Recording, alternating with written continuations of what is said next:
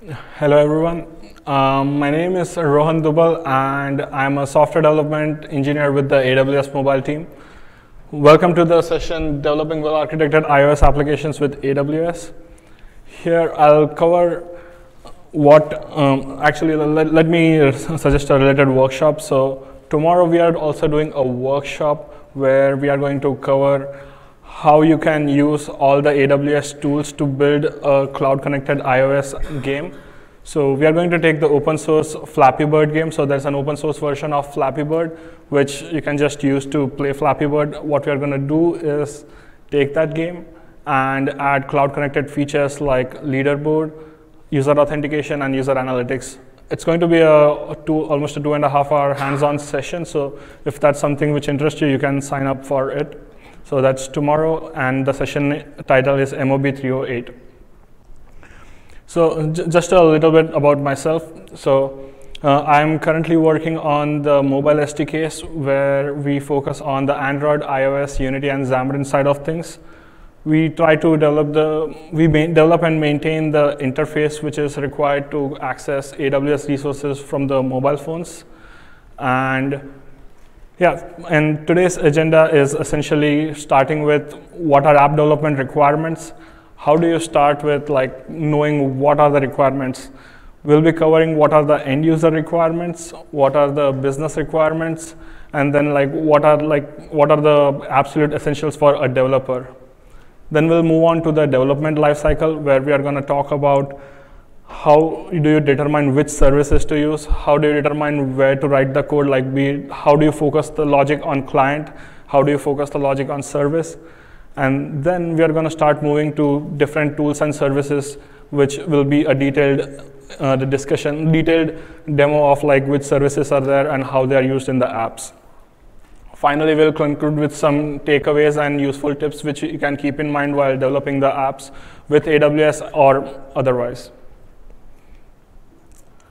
So now starting with requirements, let, let, let's take a step back and see like why do you want to write an app?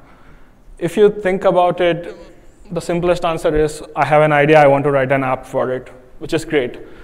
Or if you, in a prof more professional setting, it's uh, I'm working uh, for this business and this business is already an established business and now I want to have a mobile interface for it that's a good uh, area or good idea where to start writing an app for it because you have new customers where, who you want to address.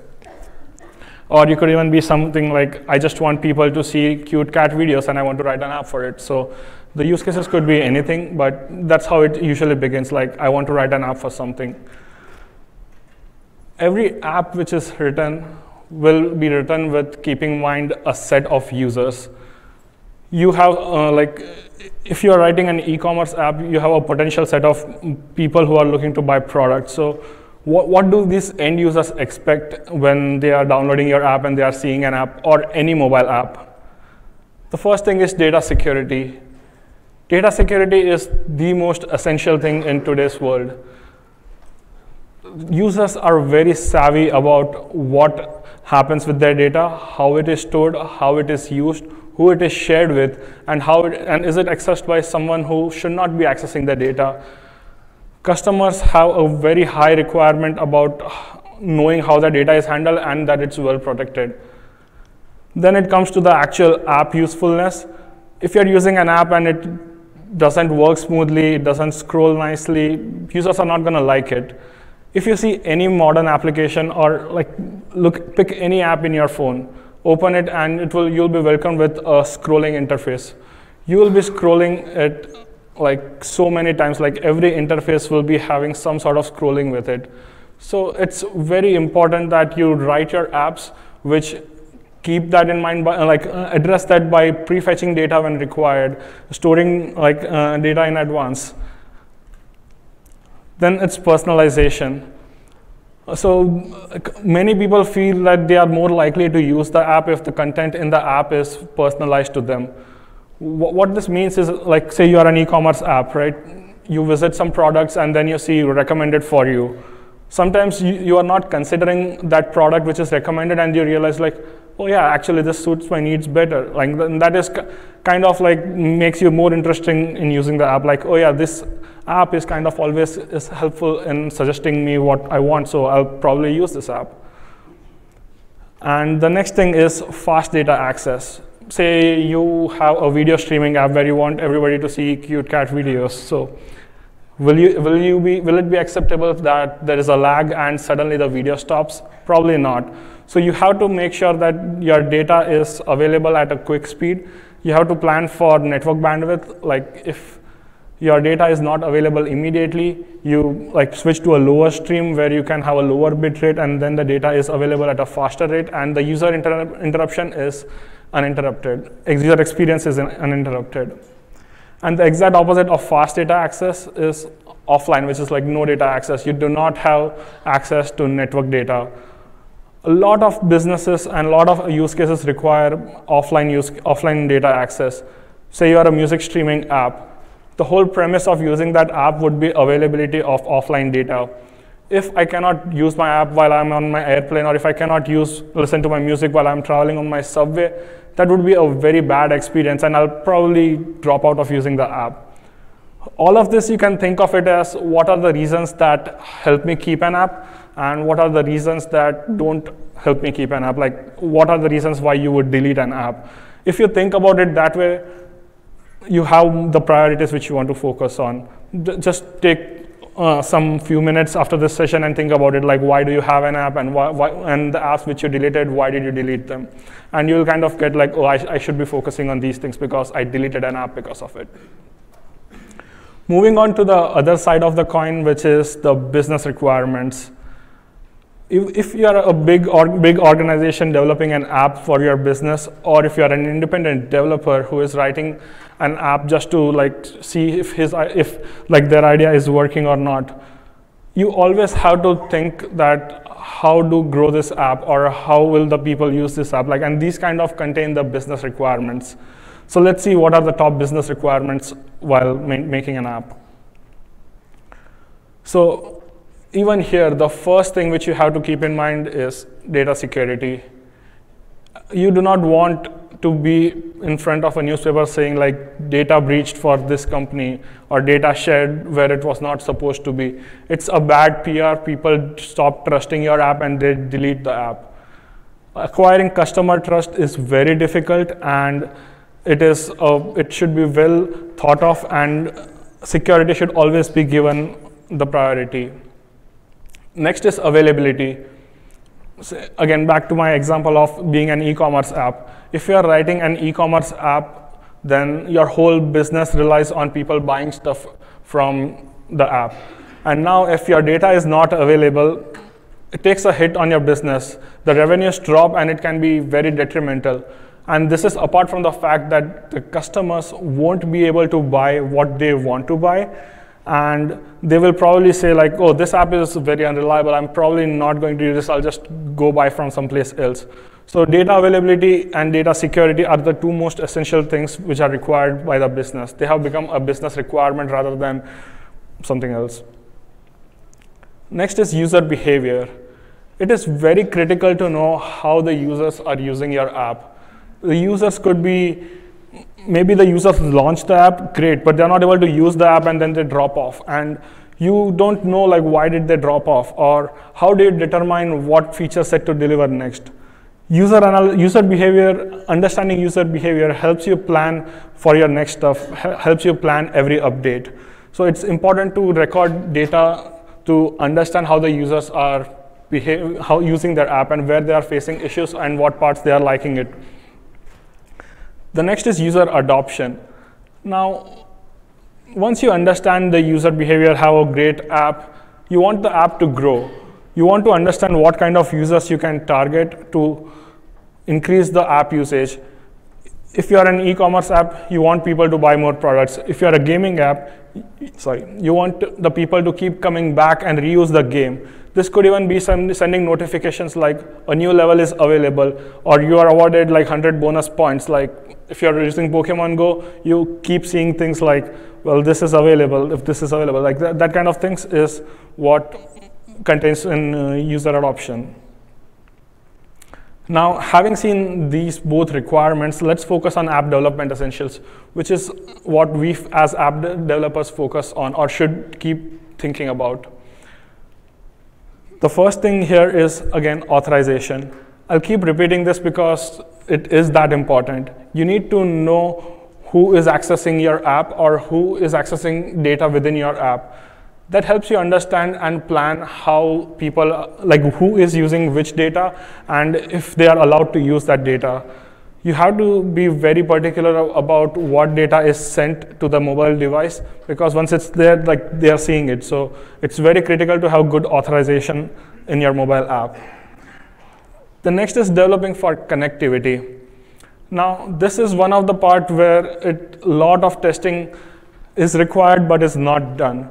And connectivity just doesn't include like connection between like fast uh, network and connection in a slow network or anything like that. It's planning for every step of connectivity.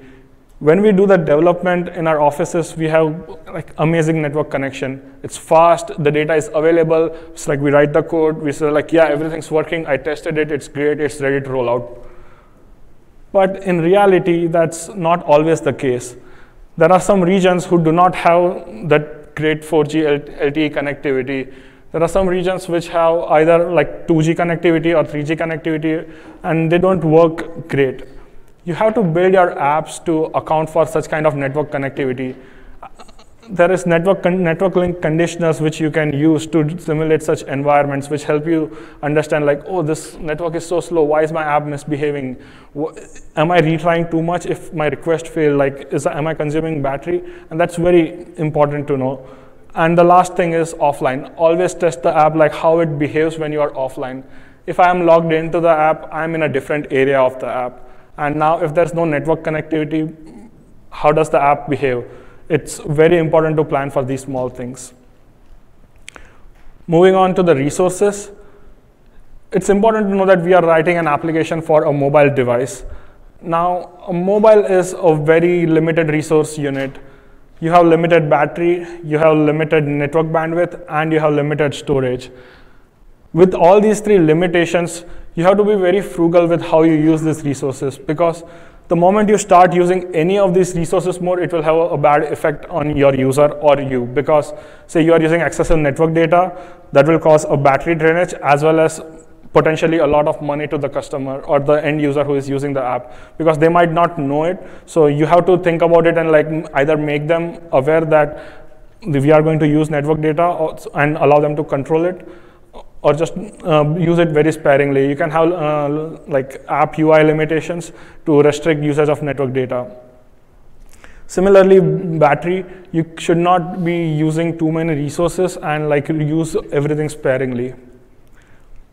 Moving on to the next part, telemetry. So if you see the last three things like authentication, connectivity, and resource consumption, these are part of ongoing app development. So once you have a app ready and it's ready to be rolled out into the app store or play store or anywhere how do you know if the app is behaving as it should be how do you know if it is doing what it was supposed to be like we always say like well it worked on my machine or it worked on my device but you can't really do that because once your app grows it will be into the hands of so many different users in so many different conditions and so many different usage patterns it's never possible to test against every single thing of this.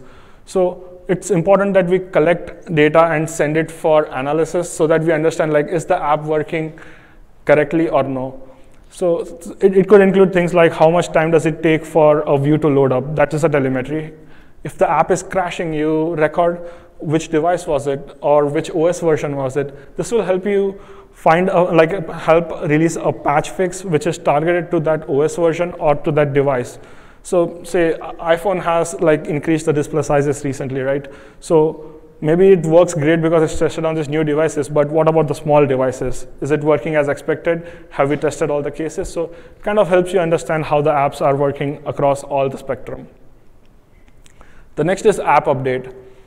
Now, app update is a thing which keeps on happening repeatedly every time you have a new feature or you have a bug fix, you have to release an app update. Like now, we don't want to release too many updates because no, every time you release an update, the customers have to download the app again and again. So you want to re release, batch them and release it. But one thing which I want to specifically call out, which I haven't seen many apps handle that, is the force update part of it. Either some apps are very aggressive in doing a force update of their apps or are very relaxed about it. There always has to be a balance about how to do that. You cannot have a force update every month. That's too much. Like people will drop off, and you cannot have like uh, like there's no force update you have to plan for force update in a way that if the security, if there is a security loophole discovered, or if there is any issue discovered which requires a release, only then you uh, use that switch and ask people to force update their app.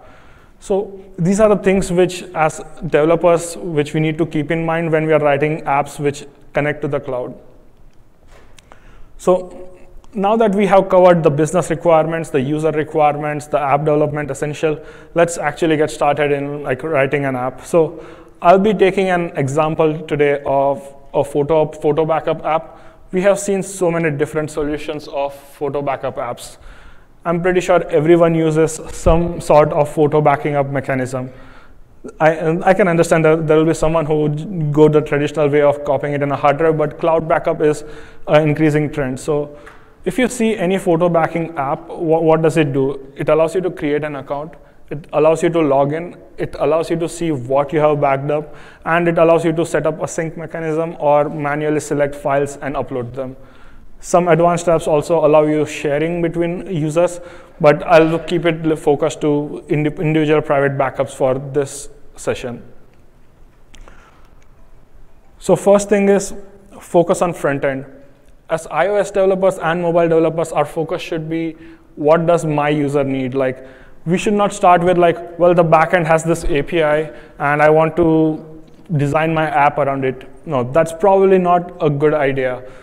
It, in this recent world, it does not require that you always abide by how backend is set up and then plan your API around it, plan your app around it. You can always have data layers in between the backend and your front end to suit what is required in your application. And with the services and technologies available in this time, it's easily possible to do so. It's also like keep, uh, good to keep in mind that backend is not going to go away, but interacting with it, managing it is getting simpler. So I'll cover that in the slide because every time you are trying to develop something, it's like, what about backend? Like, who will manage this API? Who will do, like, I don't know how it works. Like, I don't want to manage servers. I don't want to manage this data center. So let's see how we can simplify this. So coming to the backend management part, the first thing about managing backend, which I can say to you is, don't do it. Now, there are reasons why I would, and I'll tell you why it's not a good idea to do it in this world, because everything is moving towards serverless for security and scale. Now, how many of you know what serverless is?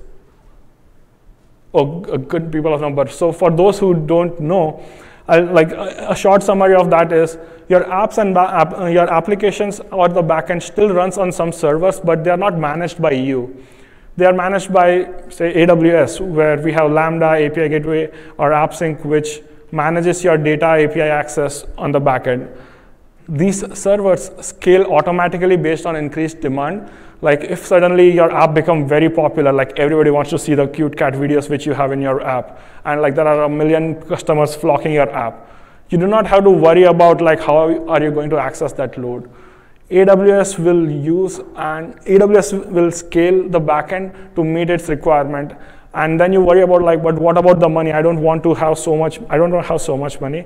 So Payment is uh, on use basis. So if, you, if your app is not used by anyone, then you won't be charged for it. But if it's required, the scale will be increased, and then you will be charged only for the amount used.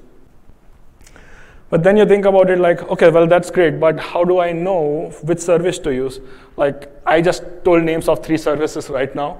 Like, and the AWS has a lot more services. What is good for my app, and like, how do I know which is good for app? So we got a lot of these things and then we had a solution for this. And the solution which we came up recently was um, the Amplify toolchain. We, do, we launched this uh, open source CLI tool which helps you configure backend resources with AWS. Now, Sure, it will, you'll think that, we, well, it's going to make some things easier, but I still don't know how to use services. So what we have focused on in Amplify is in a way that you ask for, I want to configure user authentication. Like, great, so just type this, Amplify auth add.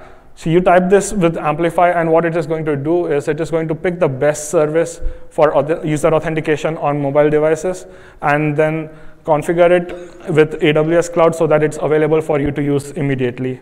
Then in our Photos backup example, you want analytics as well. So just write this like amplify analytics add. Now what this is going to do is going to wire up the user authentication and user analytics in the backend for you and make it available for you, uh, you as a developer to use.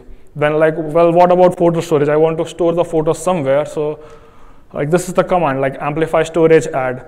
So if you see a pattern here, what is happening here is we have identified the categories which are most likely to be used in implementing a mobile app, which is auth, analytics, storage, API, bots, and things like that. So I would recommend check out the Amplify CLI tool to get started with backend development, and we allow you to grow as well. Like it's, it looks very simple at this, but it also has a lot of con configuration option. The, for example, the API auth add, you can either go with the default secure uh, configuration or you can choose everything like multi-factor authentication, user device features. Then what message do you want to be sent when someone signs up, like your message, your authentication code is this, or say from hello from this app, this is your authentication code. You can even customize messages like this right from the CLI. But we always make sure that the first step is very easy to use and has the most commonly used and best practices. And once you are done configuring all of this, you can uh, do how much your prototype you want with your configuration. And once you're ready, you write this command, which is amplify push. And what it is going to do is going to deploy all the resources which you either configured or updated into the cloud. And that's it. You don't have to do anything else. Now, configuring this was super easy. So let's just go through what Amplify CLI did when I ran these commands. So this is again uh, an architecture for our photo backup app. So this is what I have currently. So if you see Cognito, this is what is used for user authentication. This is currently by default used when users see your app and log in or sign in, sign up, sign out, all the operations are handled by Cognito. It also acts as access, uh, access control for what resources you are accessing in the backend. So it acts as a gateway for accessing AppSync, S3, Pinpoint, etc. And then we have Amazon S3. Like I'm pretty sure most of you are aware about S3. So it's a simple and secure uh, cloud storage solution, and that will be used to store our photos, which we'll be uploading from our app. Then Amazon Pinpoint. Pinpoint is an interesting service because it offers two important things, user analytics and user engagement. So the reason why these two are together is if you want to engage the users, you want to know what kind of users they are or where they, what they are having issues with. So Pinpoint offers user analytics where you can understand, like you can see who is buying what stuff, like how much revenue your app is making or where are people facing issues. And then it also helps you send targeted notifications to those set of developers, those set of users. Now, like how, how do you target these users? So like there are three channels offered by Amazon Pinpoint. One is SMS, the other is email, and third is push notifications.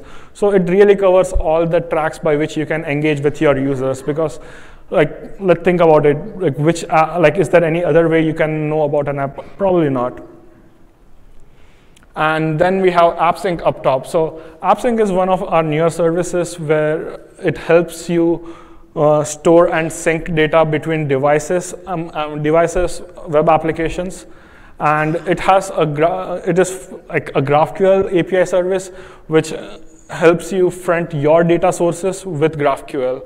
Like how many of you know what GraphQL is?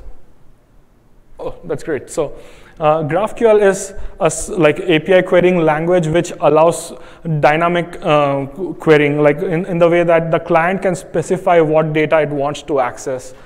So that can be really helpful because you do not want to rely on existing APIs. You do not want to tie your front end to uh, like, oh, this is the API, I have to build around it. No.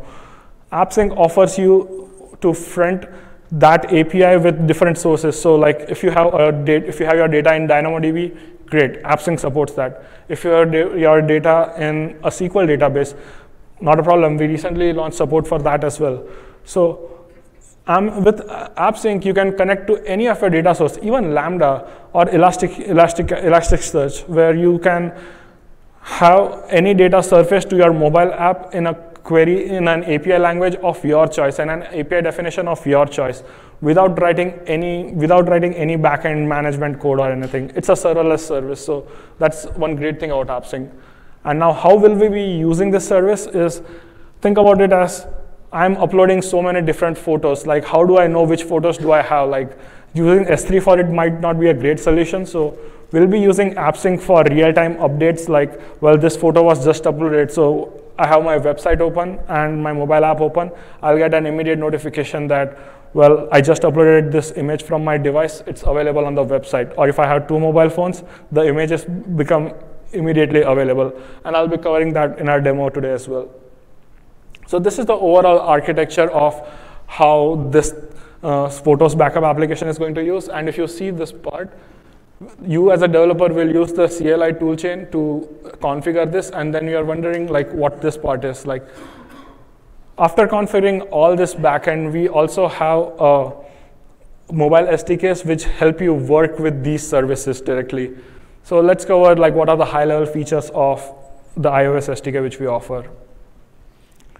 So the first thing is authorization workflows.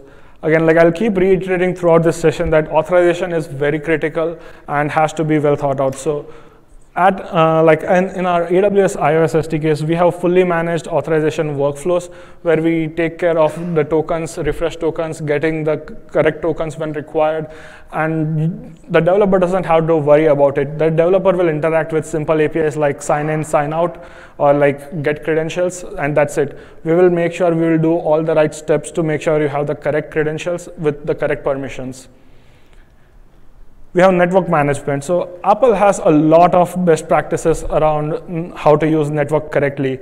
And it's understandable that as a new developer, it might be not possible to uh, adhere to all of that. But sorry.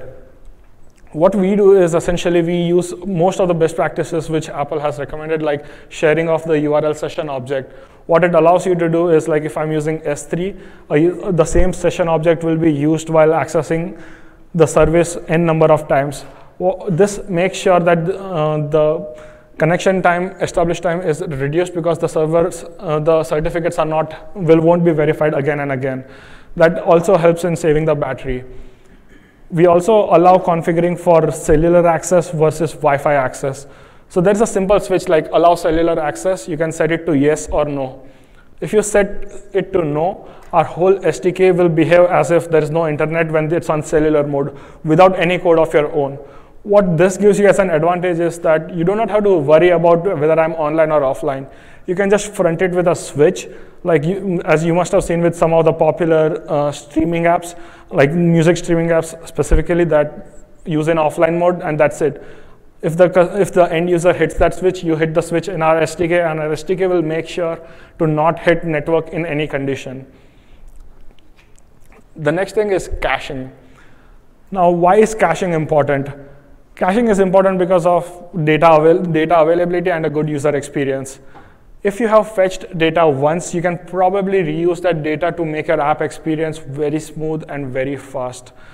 If you have downloaded a 4 gigabyte, uh, 4 megabyte image, you do not want to download that image again and again. We offer uh, utilities which will keep information about the API calls which were previously made and make it available for reuse later.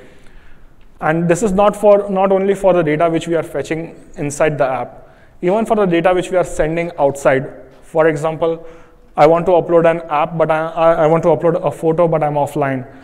Our SDKs offer solutions which you can queue those uploads without any extra code. The code would be same for whether you are online or offline. And that has been one of our focuses in recent time where you write the, you write the code without thinking about your off, online or offline and our SDK will take care of like queuing the call or retrying very frugally or returning an error based on the configuration set and the services which you are using.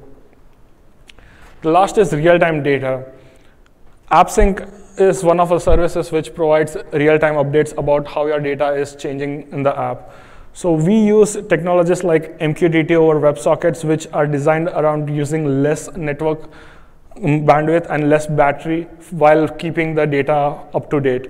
So we, we do not want to use mechanisms like polling when required. Like polling is a good mechanism when it's used correctly, but sometimes when the requirement is like immediate access, like real-time updates, you want to use some mechanisms like MQTT or WebSockets, which help you deliver data at a faster pace without using a lot of resources, which includes network and bandwidth both, battery both. So now focusing on the actual client architecture, well, I'll be doing the demos and the features of the respective SDKs. A quick re recap on the requirements. Security, we always have to be mindful of security. We always have to be mindful of the availability of our data, so that will be covered by AWS responsive UI, this is where we need to use the SDKs correctly to and use the right features and the right configurations offered by the SDK to make sure the app is very responsive. Plan for connectivity and offline data, different connectivities, 2G, 3G, 4G, and no connectivity. And lastly, it's always important to understand the user behavior and the app behavior. These are two very different things users can have issues using the app, and the app can have issues in making sure it's available to the user. The business is always interested in user behavior, whereas US developers should be interested in the app behavior, which is covered by the telemetry part of it. So the Cognito SDK. So we have a auth SDK where we offer things like a drop-in UI, which I'll be demonstrating, that with just like four or five lines of code, we offer a fully managed UI for signing up a user, signing out, signing in, and that's it. You don't have to write any code. We, we control the view transitions, we control the flows like forgot password and everything. It's a fully managed UI. With Amazon Pinpoint, we smartly collect the analytics in the way that we by default make you available what kind of device the user is using, what kind of region the user is using. And then we, when you are collecting analytics data from the users, we also make sure that whatever we collect is cached first and sent in a batch towards the end when the user is done using the app or when user minimizes the app. This makes sure that the app, app is responsive uh, and you can still get the data. So we have thought about things like this while developing the SDK. AppSync, AppSync offers real-time connectivity and a GraphQL connecti uh, real-time connectivity and a GraphQL way of interacting with AWS. It also offers uh, storing outward changes in a queue, which will be synced when you are online. So if you are writing a note-taking app, you can just write the same code for online or offline, and the SDK will provide features like uh, conflict resolution, um, sync on network change, and even real-time updates. So just use the app as you are using normally, or even develop the app you are, like you are developing normally with the same APIs, and the behavior will be controlled by the SDK. The next is Amazon S3 transfer utility. We provide features like background uploads, background downloads, which is important because users are not going to keep the app open like, oh, my photo is uploading, let me see it upload successfully and then I'll close the app. No, users start the upload and just minimize the app. We offer services like background uploads and background downloads, which keeps the download working even when the app is minimized so that you don't have to manage all that things. That's done automatically by the SDK. So now I'll move on to the demo part. What will I be demoing? I have written a very very crude app and like uh, like I spent about one and a half hour of my time and try to come up with like let's see how much I can show that after spending one and a half hours I have this app ready for me with which includes backend provisioning.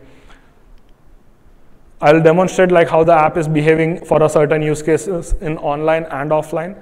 Then I'll talk, I'll talk about the visual feedback, like how I am giving visual feedback in the apps to keep the users engaged or informed about what's happening in the app. Then I'll walk through the analytics console because this is what where you'll find some interesting stuff as to how people are using the app or what's happening when the app is out there in the wild. And lastly, I'll also show you what backend resources were configured for this app when I made the app. So I'll jump onto the demo now.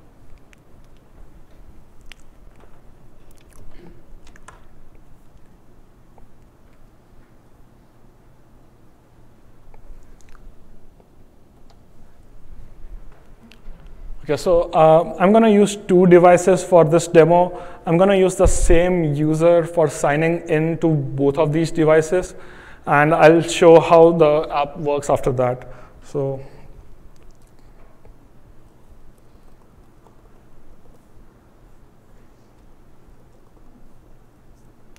That's not my real password.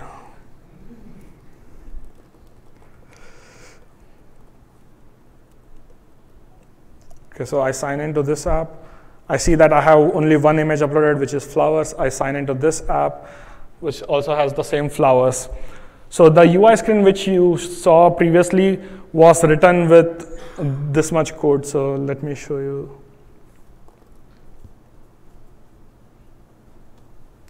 So that's it. So what I'm doing here is I check if the user is signed in. So if I'm not signed in, I use the mobile client to show the sign-in on this navigation controller, and that's it. And once I successfully log in, there is no error in logging in, I perform the logged in tasks, where I set up the subscription for real-time data, where I set up a query to list my images and things like that, which I'll be covering.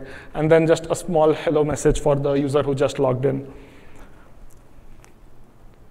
So as you can see, the message is right here, like, hello, my username, and I'm displaying the data which I had. So with just that much data, I have my full login screen available.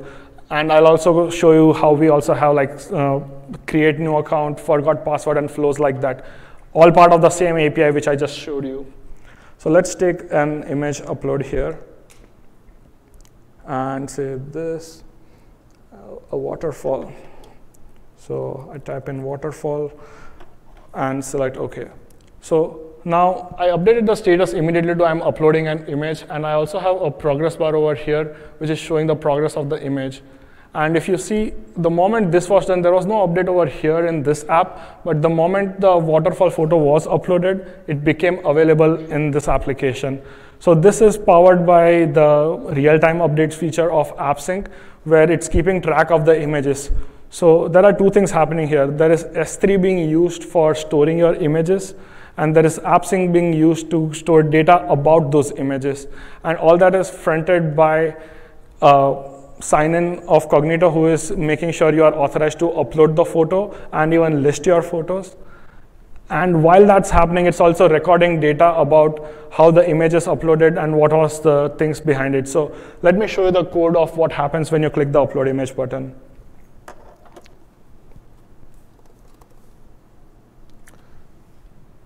So, I, uh, so um, this is the standard image picker controller where you pick the images. And once you are done, it's called here, yeah. So we set the progress bar to zero, like, okay, a new, new image is about to be uploaded. And we start the upload based on the name given by the user. And then we call the perform file upload. Here we are using uh, S3 transfer utility. So what S3 transfer utility is doing is that you can assign a progress block like this, which will, which will automatically update the progress bar always for you without you having to do anything. You just assign that progress bar progress is like the fraction completed and that's it. The progress bar will move automatically and it will be wired to S3, S3 transfer directly. And this is all the code you have to write to wire that up and how, how the actual upload is. Like, so I'm also recording this. Like, if you see the start time and the end time here, the end time is recorded in the completion handler of this upload task, and start time is recorded just before I call the upload. This is for my telemetry purposes where I'm going to record how, how much time it is taking for me to upload that image. So if you see here, it's a very simple API like transfer utility, the default location, upload this file, the local path where you want to store it on S3, and it's a JPEG image. That's it. And once this image is successfully uploaded, I log a successful upload image and I create an image entry in AppSync. The moment I create an image entry in AppSync, it will notify all the clients who are waiting that like there is a new image entry available, update your views. And the interesting part is how the update view code is written. So we have this concept of watcher. So what this watcher is going to do is, if you see this watcher, it says like, well, get user query, and the get images are always part of a user. So that this this does two things. A get user on the username will make sure that I am the same user who is accessing my details, which includes my photos. If I can't access my details, I sure cannot access my photos. So if you see images, images are part of the get user property, and then there is items. So if there is no error in retrieving the user, I can access my images. So what happens here, a watcher is essentially, a watcher is going to watch for data changes locally as well as in the remote world. So it sets up a watcher on the cache, which is local, and whoever is modifying the cache, like if you uploaded a photo locally, you update the cache locally and the watcher will fire like, okay, I got a new image. If it's uploaded on a different device, the watcher will again fire up and say like, okay, there is another device which got an image. So there is this literally the same code which is powering the whole list view and the images view. And that's the best part of it. So with techniques like this, you just have to write code once and it works across different networks. And if you see this cache policy, return cache data and fetch, that's where it gets more interesting. You can specify different cache policies to uh, design the data access pattern for your app. What this policy is doing is, as it says, first look into the cache, return what images I have, and then check into the network if I have any more images. What this is going to do is, the moment your app loads up, you immediately get some images which were fetched previously, which is great, like, okay, I, I remember seeing this list of images, and then it will, in the background, fetch newer images and also append it to the list. This kind of makes sure the user always has some data to see, and the same code is used to keep the list intact. So uh, now if I sign out of the app, or, or, let me show this first. So if I click flowers, great, this was downloaded already, so it was very quick to load. Now if I do waterfall, this was a newly uploaded image, so it's taking its time to load and now it's visible. And the next time I want to open the waterfall image, it will be instant. This is because I have a cached copy of the image in my documents and that's it. Like every time you call it, I, I'll check the documents. If it's not there, I'll fetch it and I'll load it. So here's the code for it, and it's really easy code. So that's it. This is a small tiny function where I check in the document directory if the file if the file is existing. Else I use transfer utility to get the image, stop the animation, and load the image. In case of offline, what I'm doing is like if there is some error written, I'll just load an image which is a load error, and you can see it on the screen immediately that it cannot be fetched. Now, I'll, I'll, walk through the analytics part of the thing now, and then I'll demo the offline part of the app. I do not want to connect the, disconnect the Wi-Fi before I finish the online demos. So now moving to the console, let me refresh this so it captures our most recent upload. So if you see this console, let me zoom in. So I'm focusing on the data from last five days. So let me come here and then select an event type. So image uploaded. So every time an image is, is, uploaded, I have this event which is I'm recording. And you also remember the start time and end time, right? So there are 69 times images were uploaded in the last five days by different users.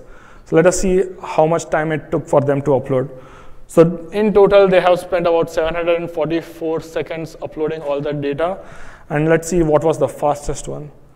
So the fastest one was like 26.5 and the slowest one was 74. You can get data, and then you can also see data like, say, image type. So how, what kind of data is are people uploading? So currently we only have JPEG and PNG. So if you see JPEG, 41 of those were JPEG, and then you can see what was the upload time for JPEG. So then you can even add additional filters and see things like, okay, 14.5 was the minimum for JPEG. This is how you understand like what kind of features are used by the users in your app, like what is the experience they are having. If you see a number like 500 seconds for uploading a photo, something somewhere is not right or the network condition is too slow. In that case, you must have additional attributes tagged like network type. So which something which I have not done but would be a good thing to add is log what kind of network was used to upload this image. So you can then see like, oh, for this thing which took 400 seconds, it was a slow 2G connection, and that's why it took long. So this is, uh, the app is working as it should be, which is great. Then there are other things which you can also record. So some things like revenue. So currently, if you see in the code,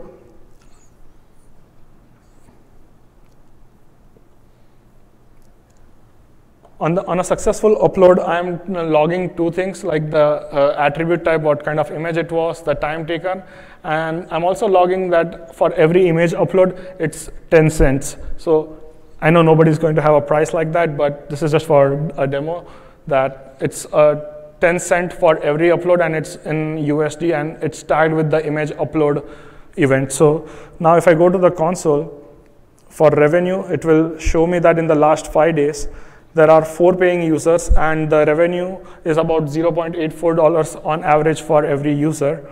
And um, like and per user it's $1. Then you can also see things like funnels. Now funnels are really great way to understand like what's the pattern in which every user uses the app. So I have one simple pattern over here which is recording. So for every time the app is started, so the app was started 111 times in the last five days by different users. And out of those times, 69 times the users ended up uploading a photo, which says that the primary use case is working great. Like this is a really good number. Every time an app is launched, if somebody is actively uploading an image, they are probably liking the app and having no issues. But if this number was like say one or two, it says things like in a simple app like this, if it was launched 100 times, is it really that only one user was successfully able to upload a photo?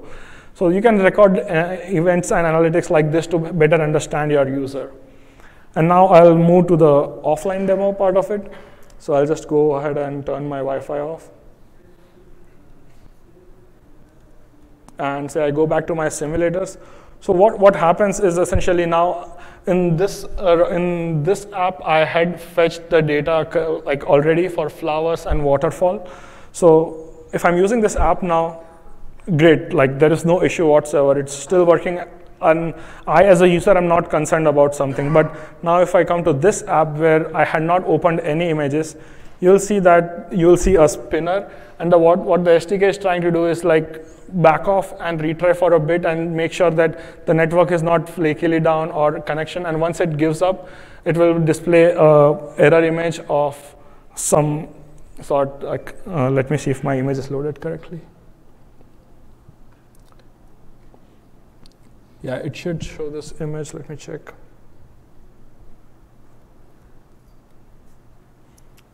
Hmm. I'm sorry for that. But uh, yeah, yeah, so but, but the SDK will identify that the app is offline and won't load the image. So that's the part for offline demo. And if I say kill the app and relaunch it, say I kill the app and I launch this app again, it's instantaneously going to show what images I had because it knows it had cached it previously and the behavior will still be same if I'm offline. So this is all handled in the exact same code as it would be for an online use case. So now, I, now moving on to the presentation again.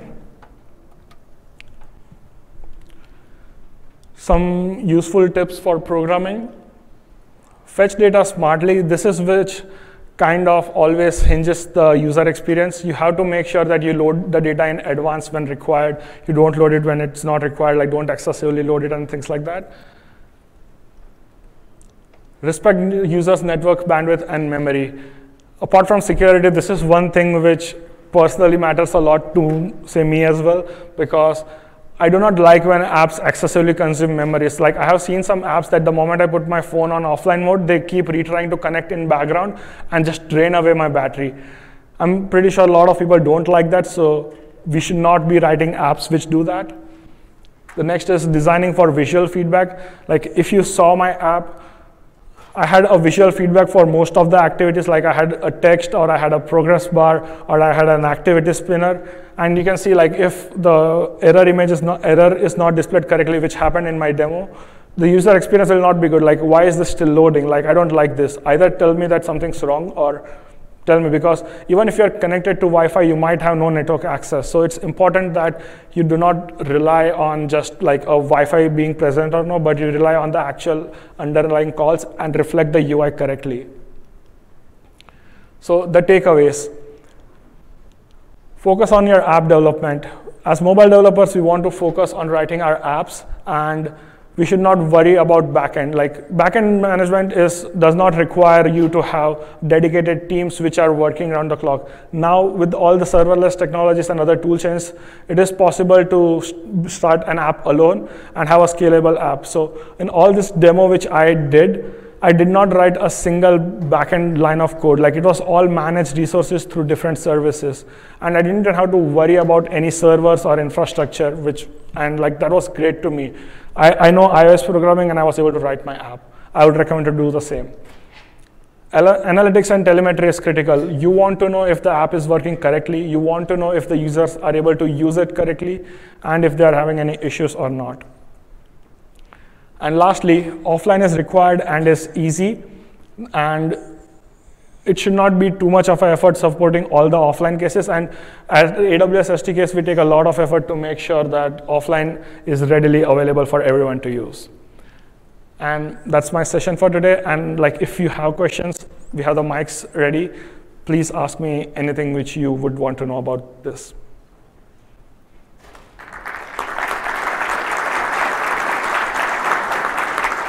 Thank you.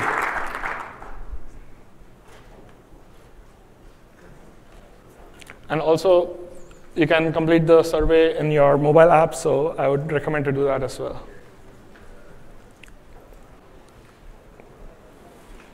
And I'll be hanging around here for a few minutes if someone wants to ask me questions. They can even drop by here.